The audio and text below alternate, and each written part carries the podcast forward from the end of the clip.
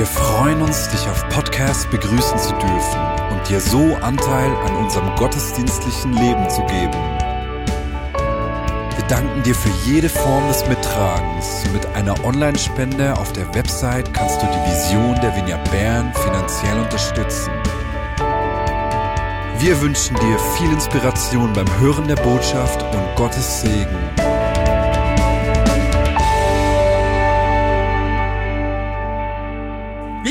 Wir starten heute die Predigt-CD ähm, Dünger fürs Leben und heute geht es um das Thema Hoffnung. Ich möchte zwei Teile machen. In einem ersten Teil möchte ich beschreiben, was das heißt, Hoffnung in Jesus und in einem zweiten Teil dann darauf eingehen, was es heißt, wenn wir selbst zu Hoffnungsträger werden. Hoffnung Hoffnung ist so ein starkes Wort. Ich liebe dieses Wort, Hoffnung. Und es gibt so einige starke Wörter in der Bibel und Hoffnung ist eines davon. Und häufig verstehen wir gar nicht so richtig, was damit gemeint ist. Ähm, aber Hoffnung ist eines von diesen starken Wörtern, das bewegt. Hoffnung bewegt und es hält uns in Bewegung und darum ist Hoffnung nicht einfach nur ein starkes Wort, sondern Hoffnung ist für mich Dünger für mein Leben. Ich habe einen kleinen Sohn, der im Moment gerade seine ersten Versuche auf dem Trottinett absolviert. Bei diesen Versuchen fällt er immer wieder mal um und hätte er keine Hoffnung, würde er sagen, nie mehr Trottinett fahren. Weshalb? Trottinett fahren tut weh. Aber Kinder haben so eine Hoffnung in sich, die sagt, hey, vielleicht klappt es ja beim nächsten Mal. Und so steigen sie unermüdlich immer wieder und immer wieder auf dieses Trottinett, bis es endlich klappt. Und manchmal ist bei uns erwachsenen, reifen Menschen das Problem, dass wir das Hoffen verlernt haben. Weil wir denken, ich weiß ja, wie es funktioniert. Ich habe die letzten 20 Mal das Gleiche gebetet und es hat nie funktioniert. Schon 20 Mal habe ich zum Beispiel für Heilung gebetet und nie ist etwas passiert. Also bete ich nicht mehr für Menschen um Heilung. Aber woher wollen wir wissen, dass beim 21. Mal eben nicht, noch, nicht doch etwas passiert? Und häufig orientieren wir uns an Erfahrungen. Doch Erfahrungen können täuschen. Und das kann manchmal auch ganz schön herausfordernd sein. Ich bin zum Beispiel seit zwei Jahren sehr intensiv mit einem Ehepaar unterwegs, das extreme Herausforderungen im Leben hat. Und scheinbar scheint sich an dieser schwierigen Situation einfach nichts zu verändern. Es ist so frustrierend, so entmutigend, so deprimierend. Und die Frage ist, wie wir mit solchen Situationen umgehen. Bleiben wir dran oder geben wir die Hoffnung auf? Es ist Hoffnung, die bewegt. Und häufig ist Hoffnung das Einzige, was uns dranbleiben lässt.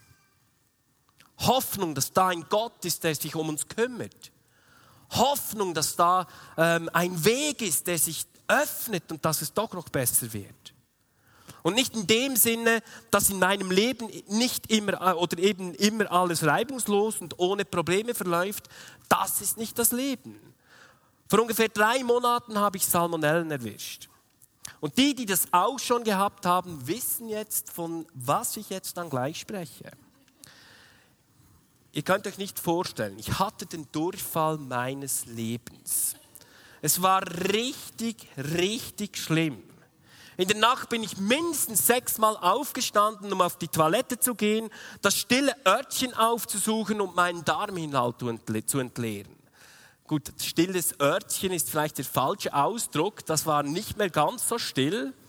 Und das Fiese ist ja beim Durchfall, dass man am Anfang gar nicht merkt, dass man Durchfall hat. Ich meine, du erwachst vielleicht in der Nacht und da ist so ein komisches Gefühl, ein unwohliges Gefühl in der Magengegend und du denkst, dass du diesen Überdruck dann einfach mal durch den Dammausgang entweichen lässt. Ähm, spätestens bei der ersten Entgasung merkst du dann, dass neben der Luft sich eben auch noch festes Material den Weg in die Freiheit gesucht hat. Und du hast nur noch einen Gedanken. Wann kommt Justin Bieber nach Zürich? Nein, äh, Sche Sch Scheibenkleister.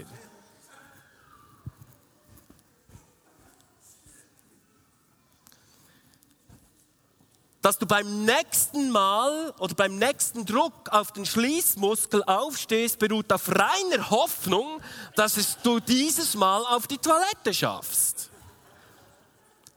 Gut, das ist vielleicht nicht gerade so das beste Beispiel, um Hoffnung zu beschreiben, aber es zeigt doch zumindest, dass wir in allen Lebensbereichen Hoffnung brauchen.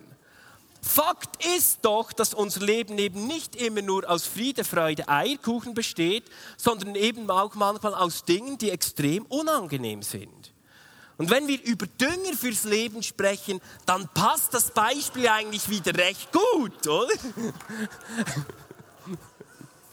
Ich meine, Dünger kann manchmal ganz schön stinken. Aber manchmal braucht es diesen Dünger eben, weil er auch die guten und notwendigen Nährstoffe enthält, der eben Leben entstehen lässt und gedeihen lässt. Und Hoffnung ist letztendlich nicht aufzugeben, auch wenn mal etwas nicht funktioniert oder eben mal etwas in die Hose geht.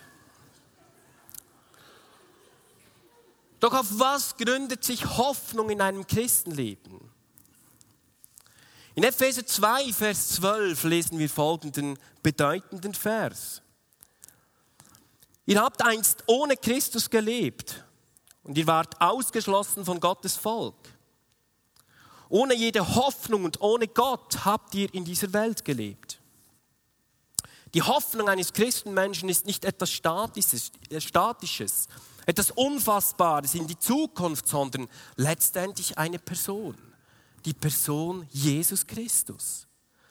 Und eigentlich macht Paulus hier nichts anderes, als dass er die Gleichung aufstellt, ohne Jesus in der Welt, gleich ohne Hoffnung in der Welt. Das ist die Gleichung, die hier Paulus im Epheserbrief aufstellt. Und genauso gilt natürlich die Umkehrgleichung. Mit Jesus in dieser Welt, gleich mit Hoffnung in dieser Welt. Jesus ist ein Gott der Hoffnung, wie er in Matthäus 12 beschrieben wird, und nicht ein Gott der Verzweiflung. Und jeder, der mit Jesus lebt, der lebt mit Hoffnung. Eine Hoffnung, die in unserem Alltag erfahrbar werden soll. Mit Hoffnung im Alltag zu leben bedeutet, sich nicht von einer aktuellen Situation, wie sie sich vielleicht im Moment gerade darstellt, bestimmen zu lassen, sondern den Blick nach vorne zu richten, auf Jesus zu richten. In meiner Drogenzeit war ich oft mit Freunden nächtelang unterwegs, auf Partys, auf der Straße, in irgendwelchen Kneipen, wo wir uns die Birne zugedröhnt haben. Und meine Mom hat mir erzählt, dass in dieser Zeit, für sie sehr schweren Zeit, häufig nächtelang durchgeweint und für mich gebetet hat. Und heute bin ich überzeugt, dass es ihre Gebete waren, die mich durch diese rebellische Zeit durchgetragen haben. Meine Mom hat immer an mich geglaubt. Warum? Weil sie sich entschieden hat zu hoffen, nach vorne zu schauen, auf Jesus zu schauen. Und Mom, ich weiß, du bist heute hier. Und ich möchte dir einfach Danke sagen, von Herzen Danke sagen, dass du immer an mich geglaubt hast.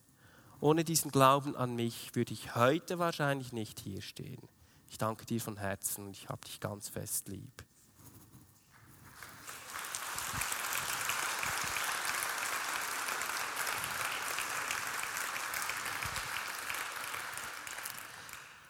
Hast du auch schon über Menschen ausgesprochen oder vielleicht gedacht, das ist ein hoffnungsloser Fall? Jedes Mal, wenn wir das denken oder sogar aussprechen, brechen wir eigentlich die Hoffnung über einem Menschenleben. Und unsere Worte, die haben Kraft, wie es der Jakobusbrief einmal sagt. Und sie können zum Dünger für das Leben oder sie können zum Dünger für das Verderben werden. Und da, wo du in deinem Leben Bereiche hast, wo du nicht mehr hoffst, da fängt etwas an zu sterben, weil der notwendige Dünger dafür fehlt. Da, wo wir die Hoffnung aufgeben, da hören wir auf zu leben. da hören wir auf, uns zu bewegen. Da hören wir auf, an die Möglichkeiten von Gott zu glauben. Weil Hoffnung, und jetzt kommt für mich ein ganz wichtiger Satz, Hoffnung ist nicht zuerst die Überzeugung, dass etwas gut ausgeht, sondern die Gewissheit, dass etwas Sinn hat, egal wie es ausgeht. Hoffnung ist nicht zuerst die Überzeugung, dass etwas gut ausgeht, sondern die Gewissheit, dass etwas Sinn hat, egal wie es ausgeht. Durch die Hinwendung zu Jesus sind wir Teilhaber an seiner Hoffnung geworden und werden durch Jesus in uns selbst wieder zu Hoffnungsträgern für andere Menschen. Die Frage ist, wie kann das passieren? Wie werden wir zu Hoffnungsträgern für andere Menschen? Ich möchte mit euch mal etwas Spezielles machen. Und zwar möchte ich ein paar Verse aus einer interessanten Bibelstelle aus Lukas 8 vorlesen und dir dazu eine ganz einfache Frage stellen. Deine Aufgabe ist es in den nachfolgenden Minuten, wenn ich diesen Text lese, ähm, zu überlegen, mit welcher Person oder mit welcher Personengruppe aus diesem Text du dich am ehesten identifizieren kannst. Hm? Also das ist ein Text, da kommen ganz viele Personen und Personengruppen vor. Du musst also gut zuhören und aufpassen. Und meine Frage ist, oder deine Aufgabe ist, mit welcher Person und welcher Personengruppe kannst du dich am ehesten identifizieren? Es gibt zwei Regeln. Erste Regel, du musst dich entscheiden. Und zweite Regel, du darfst dich nur einmal entscheiden. Hm? Gut? glaube, ist klar. He?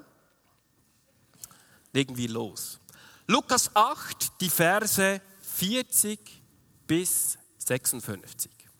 Wer eine Bibel dabei hat, darf natürlich gerne auch selbst nachlesen. Also du kannst jetzt auch die Augen schließen, wenn dir das einfacher fällt. He?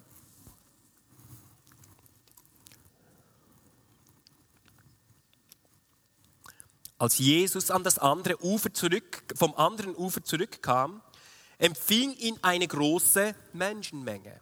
Das ist mal eine Menschenmenge. Alle hatten auf ihn gewartet. Da kam ein Mann namens Jairus, der Vorsteher der Synagoge. Er warf sich Jesus zu Füßen und bat ihn, in sein Haus zu kommen, weil sein einziges Kind, ein Mädchen von etwa zwölf Jahren, Mädchen, im Sterben lag. Auf dem Weg dorthin wurde Jesus von der Menge Menge, die sich um ihn drängte, fast erdrückt. Unter den Leuten war auch eine Frau, die seit zwölf Jahren an schweren Blutungen litt. Alles, was sie besaß, hatte sie für Ärzte ausgegeben, doch niemand hatte sie heilen können. Diese Frau drängte sich von hinten an Jesus heran und berührte den Saum seines Gewandes. Im selben Augenblick hörten die Blutungen auf. Wer hat mich berührt? fragte Jesus. Alle beteuerten, sie seien es nicht gewesen. Das sagt mein Sohn auch immer und meine Schüler. Ähm, und Petrus meinte, Meister, die Leute drängen sich ja von allen Seiten um dich herum. Doch Jesus beharrte darauf, irgendjemand hat mich berührt. Ich habe gespürt, wie, seine, wie eine Kraft von mir ausgegangen ist. Der Frau war jetzt klar, dass sie nicht unbemerkt geblieben war. Zitternd trat sie vor und warf sich vor Jesus nieder. Dann erzählte sie vor allen Leuten, warum sie ihn berührt hatte und wie sie im selben Augenblick geheilt worden war. Meine Tochter, sagte Jesus zu ihr, dein Glaube hat dich gerettet. Geh hin in Frieden. Während Jesus noch mit ihr redete, kam jemand, ein Diener, ein Freund, ein Familienmitglied, der eine Information jetzt überbringt, kam jemand vom Haus des Synagogenvorstehers Jairus. Deine Tochter ist gestorben, sagte der Mann zu Jairus. Bemühe den Meister nicht länger. Jesus hörte das. Du brauchst dich nicht zu fürchten, sagte er zu Jairus. Glaube nur und sie wird gerettet werden. Er ging in das Haus, ließ aber niemand zu dem Mädchen mit hinein, außer Petrus, Johannes und Jakobus sowie die Eltern des Kindes, also Jairus und die Mutter. Das Haus war voller Menschen, die um das Mädchen weinten und trauerten. Hört auf zu weinen, sagte Jesus. Sie ist nicht tot, sie schläft nur. Da lachten sie ihn aus, denn sie wussten sehr wohl, dass sie gestorben war. Jesus aber ergriff sie bei der Hand und rief, Kind, steh auf. Da wurde sie wieder lebendig. Sie stand sofort auf und Jesus ordnete an, ihr etwas Essen zu geben. Die Eltern konnten kaum fassen, was geschehen war.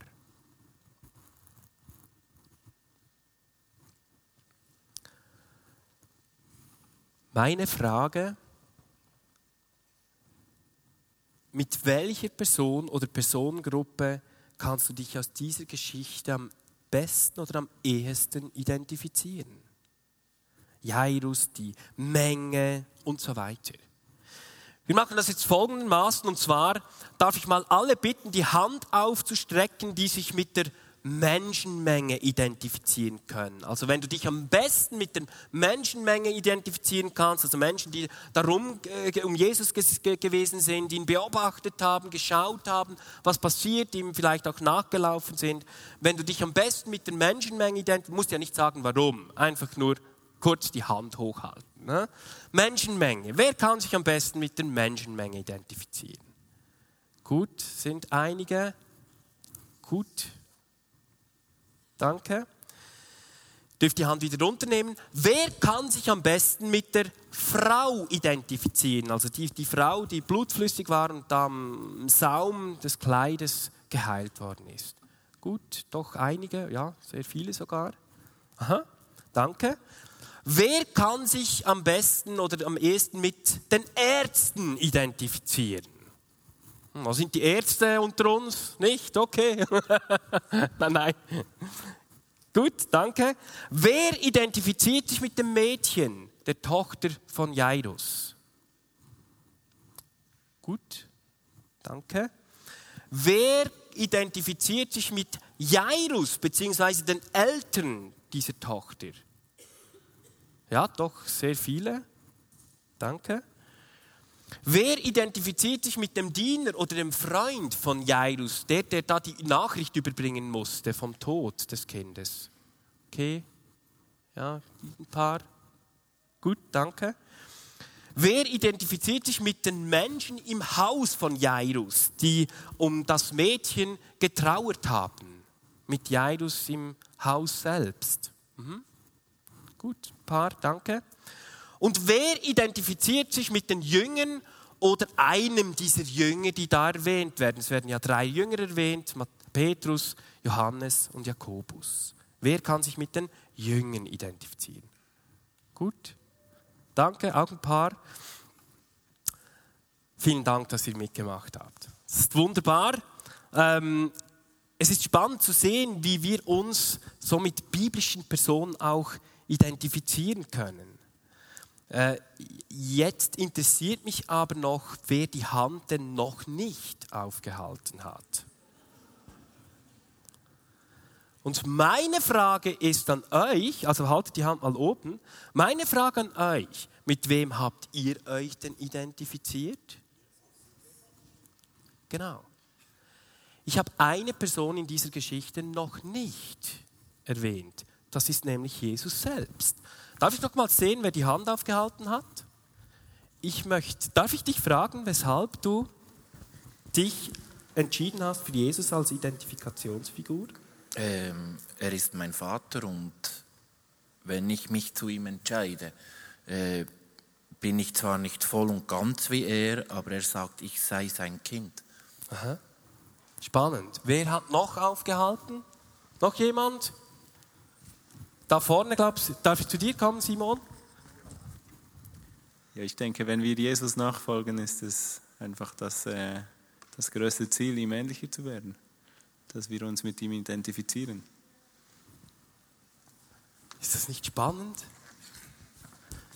Ich meine, wie oft identifizieren wir uns mit allem und allen, die irgendetwas von Jesus brauchen? Aber eigentlich nicht mit ihm selbst. Und er hat uns doch gesagt, wir sollen ihm eben ähnlicher werden, wie Simon das gesagt hat. Versteht ihr, wo ich hinaus will?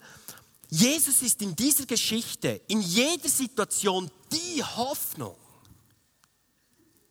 Unser Problem ist eben, dass wir uns mit allem und allen identifizieren, aber viel zu wenig mit ihm, der eigentlich die personifizierte Hoffnung ist.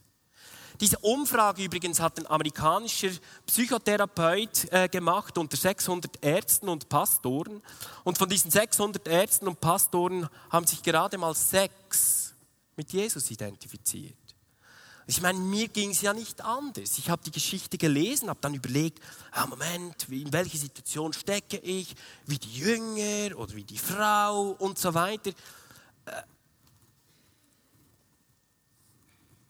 Und ich habe mich dann eigentlich auch mit allen anderen identifiziert, aber nicht mit Jesus selbst. Und es ist ja überhaupt nicht falsch, wenn du dich zum Beispiel mit jemand anderem identifiziert hast, weil du vielleicht selbst schon jahrelang ähm, an einer Krankheit leidest, hast du vielleicht dich mit der Frau identifiziert. Mein Ziel war nicht eine subjektive Entscheidung von dir zu qualifizieren oder zu disqualifizieren, sondern uns ein Bewusstsein zu schaffen, dass uns Jesus nicht nur das Heil und die Hoffnung für unser persönliches Leben gegeben hat, sondern eben auch eine Berufung, diese Hoffnung, die wir als Jesus-Nachfolger in uns tragen, in die Welt hinauszubringen. Wie mich der Vater gesandt hat, so sende ich euch, sagt Jesus in Johannes 21. Und darum ist es gut, wenn wir uns eben nicht immer nur mit all denen identifizieren, die irgendetwas von Jesus brauchen, sondern uns auch bewusst machen, dass Jesus gesagt hat, dass wir ihm eben ähnlicher werden sollen.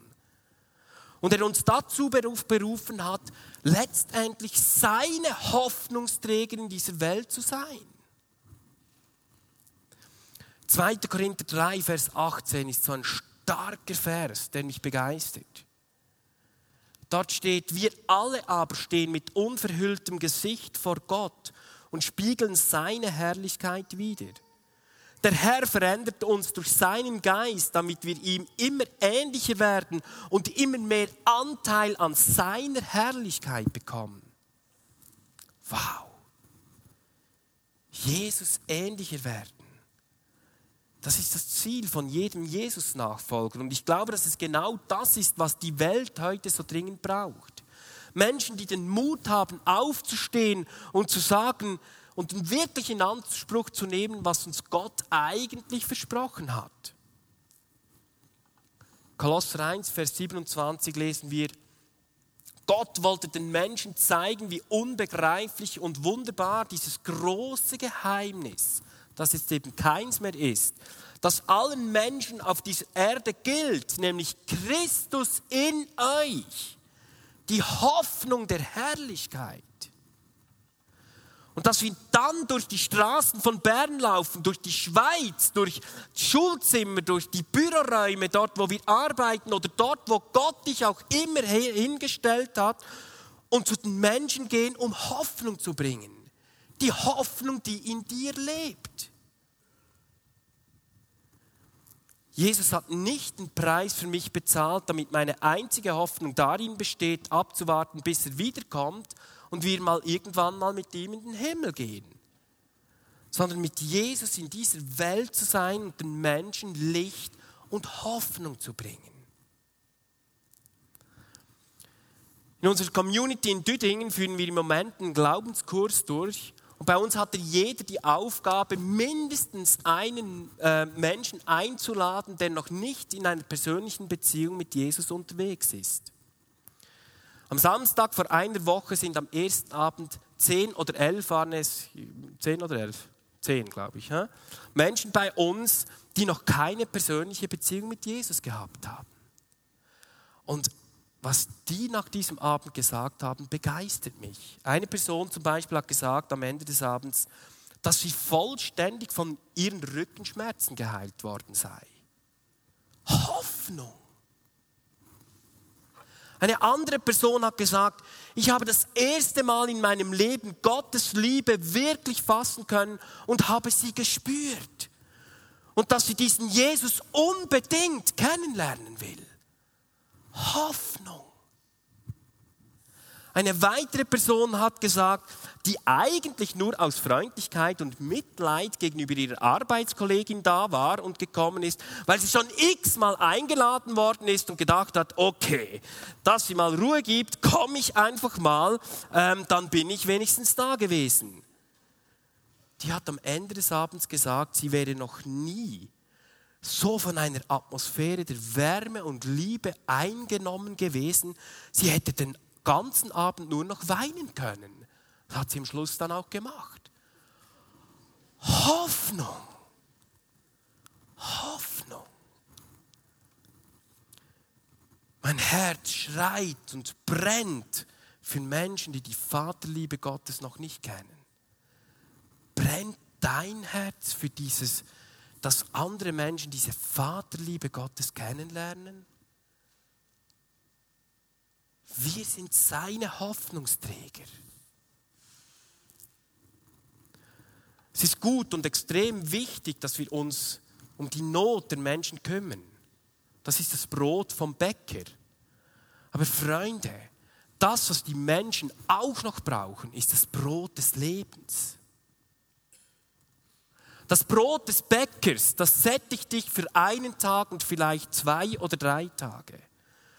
Das Brot des Lebens, das sättigt dich in die Ewigkeit. Es ist so wichtig, dass wir mit diesem Bewusstsein leben. Stell dir mal vor, jeder von uns würde in, innerhalb von zwei Jahren nur einen Menschen mit dieser Vaterliebe Gottes in Berührung bringen. Nur einen Menschen in die Nachfolge von Jesus führen. Stellt euch mal vor, was das für unsere Gemeinde, für das Reich Gottes, für diese Stadt bedeuten würde. Mein Herz brennt, dass diese Hoffnung zu den Menschen kommt. Und ich wünsche mir von Herzen, dass wir immer mehr aus diesem Bewusstsein leben können, dass Jesus, der in dir lebt, stärker ist als alles andere, das du in dieser Welt antriffst dass dort, wo du hingehst, Jesus in dir für Menschen Licht und Hoffnung wird. Das ist unmöglich, sagt die Angst. Macht keinen Sinn, sagt die Erfahrung. Zu viel Risiko, sagt der Zweifel. Versuch's, flüstert die Hoffnung.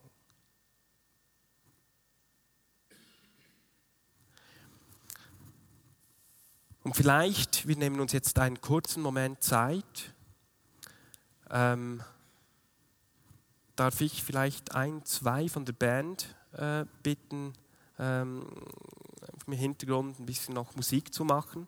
Ähm, vielleicht bist du heute hier oder ich möchte, mir sind zwei Dinge heute äh, wichtig oder auf dem Herzen. Das eine, wir bitten jetzt Jesus gleich, dass er uns Namen gibt. Namen vielleicht von einer Nachbarin oder einem Nachbarn. Vielleicht von einer Kollegin oder einem Kollegen, Arbeitskollege, äh, was auch immer. Von einem Freund, von einer Freundin.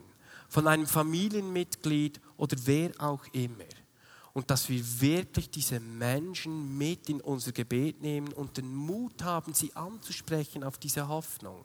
Hier vorne liegt unser Alpha Life Buch. Komm nach vorne, schreib diese Menschen hier in dieses Buch und dann beten wir um diesen Mut und um mehr Mut, ähm, diesen Jesus in uns, in diese Welt zu tragen und ihn sichtbar und erlebbar zu machen. Durch dich. Er hat dir alles gegeben, was du brauchst. Es fehlt dir nichts. Es ist genau gut so. Alles, was du hast, weil Jesus mit dir ist. Das reicht es nicht. Das reicht. Jesus mit dir reicht. Und das Zweite, was mir auf dem Herzen ist, vielleicht hast du so eine Lebenssituation, wo du neue Hoffnung brauchst.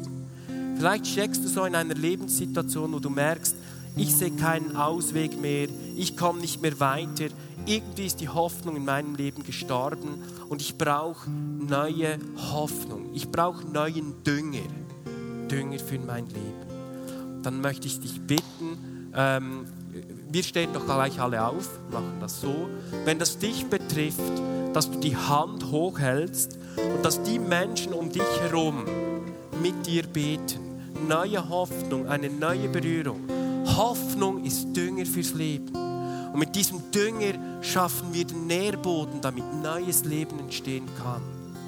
Wenn dich das betrifft, wenn du neue Hoffnung brauchst für dein Leben, dann halte doch jetzt gut sichtbar die Hand hoch, damit wir für dich beten können. Wir wollen dich nicht alleine lassen, sondern mit dir zusammen beten.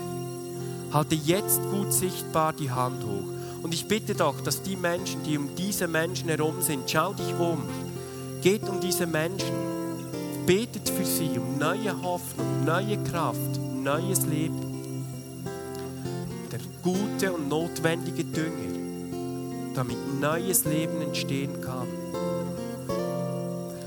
Und alle anderen, Jesus, ich bitte dich jetzt, dass du kommst und uns Namen schenkst. Jesus, dort, wo du Menschen vorbereitet hast, die bereit sind, das Evangelium zu hören, die bereit sind, von dir und dein Angebot in Anspruch zu nehmen. Dort, wo Menschen sind, die du bereits vorbereitet hast, die quasi wie, so an einem Apfelbaum, an einem Fruchtbaum, wenn der Wind bläst und wenn der Heilige Geist bläst, diese Äpfel an den, einfach so in die Hände fallen. Jesus, ich bitte dich, dass du uns jetzt Namen schenkst, Namen von Menschen, die uns auf dem Herzen liegen, denen wir nachgehen wollen. Und gleichzeitig bitte ich dich um Mut, dass wir den Mut haben, diesen Menschen von dir zu erzählen und dein Reich durch unser Leben sichtbar zu machen, egal wo du uns hingestellt hast. Danke, Jesus, dass du uns erlöst hast durch dein Blut. Danke, Jesus, dass du uns alle Schuld, alles, was noch fehlt, am Kreuz für uns getragen hast. Danke, dass du ein Gott bist, der schon immer nach mir gesucht hat. Jesus, ich danke dir, dass du heute an meine Herzenstüre geklopft hast. Und ich möchte dir meine Herzenstüre öffnen und dich einladen, dass du der Herr meines Lebens wirst, der König meines Lebens wirst. Amen. Amen.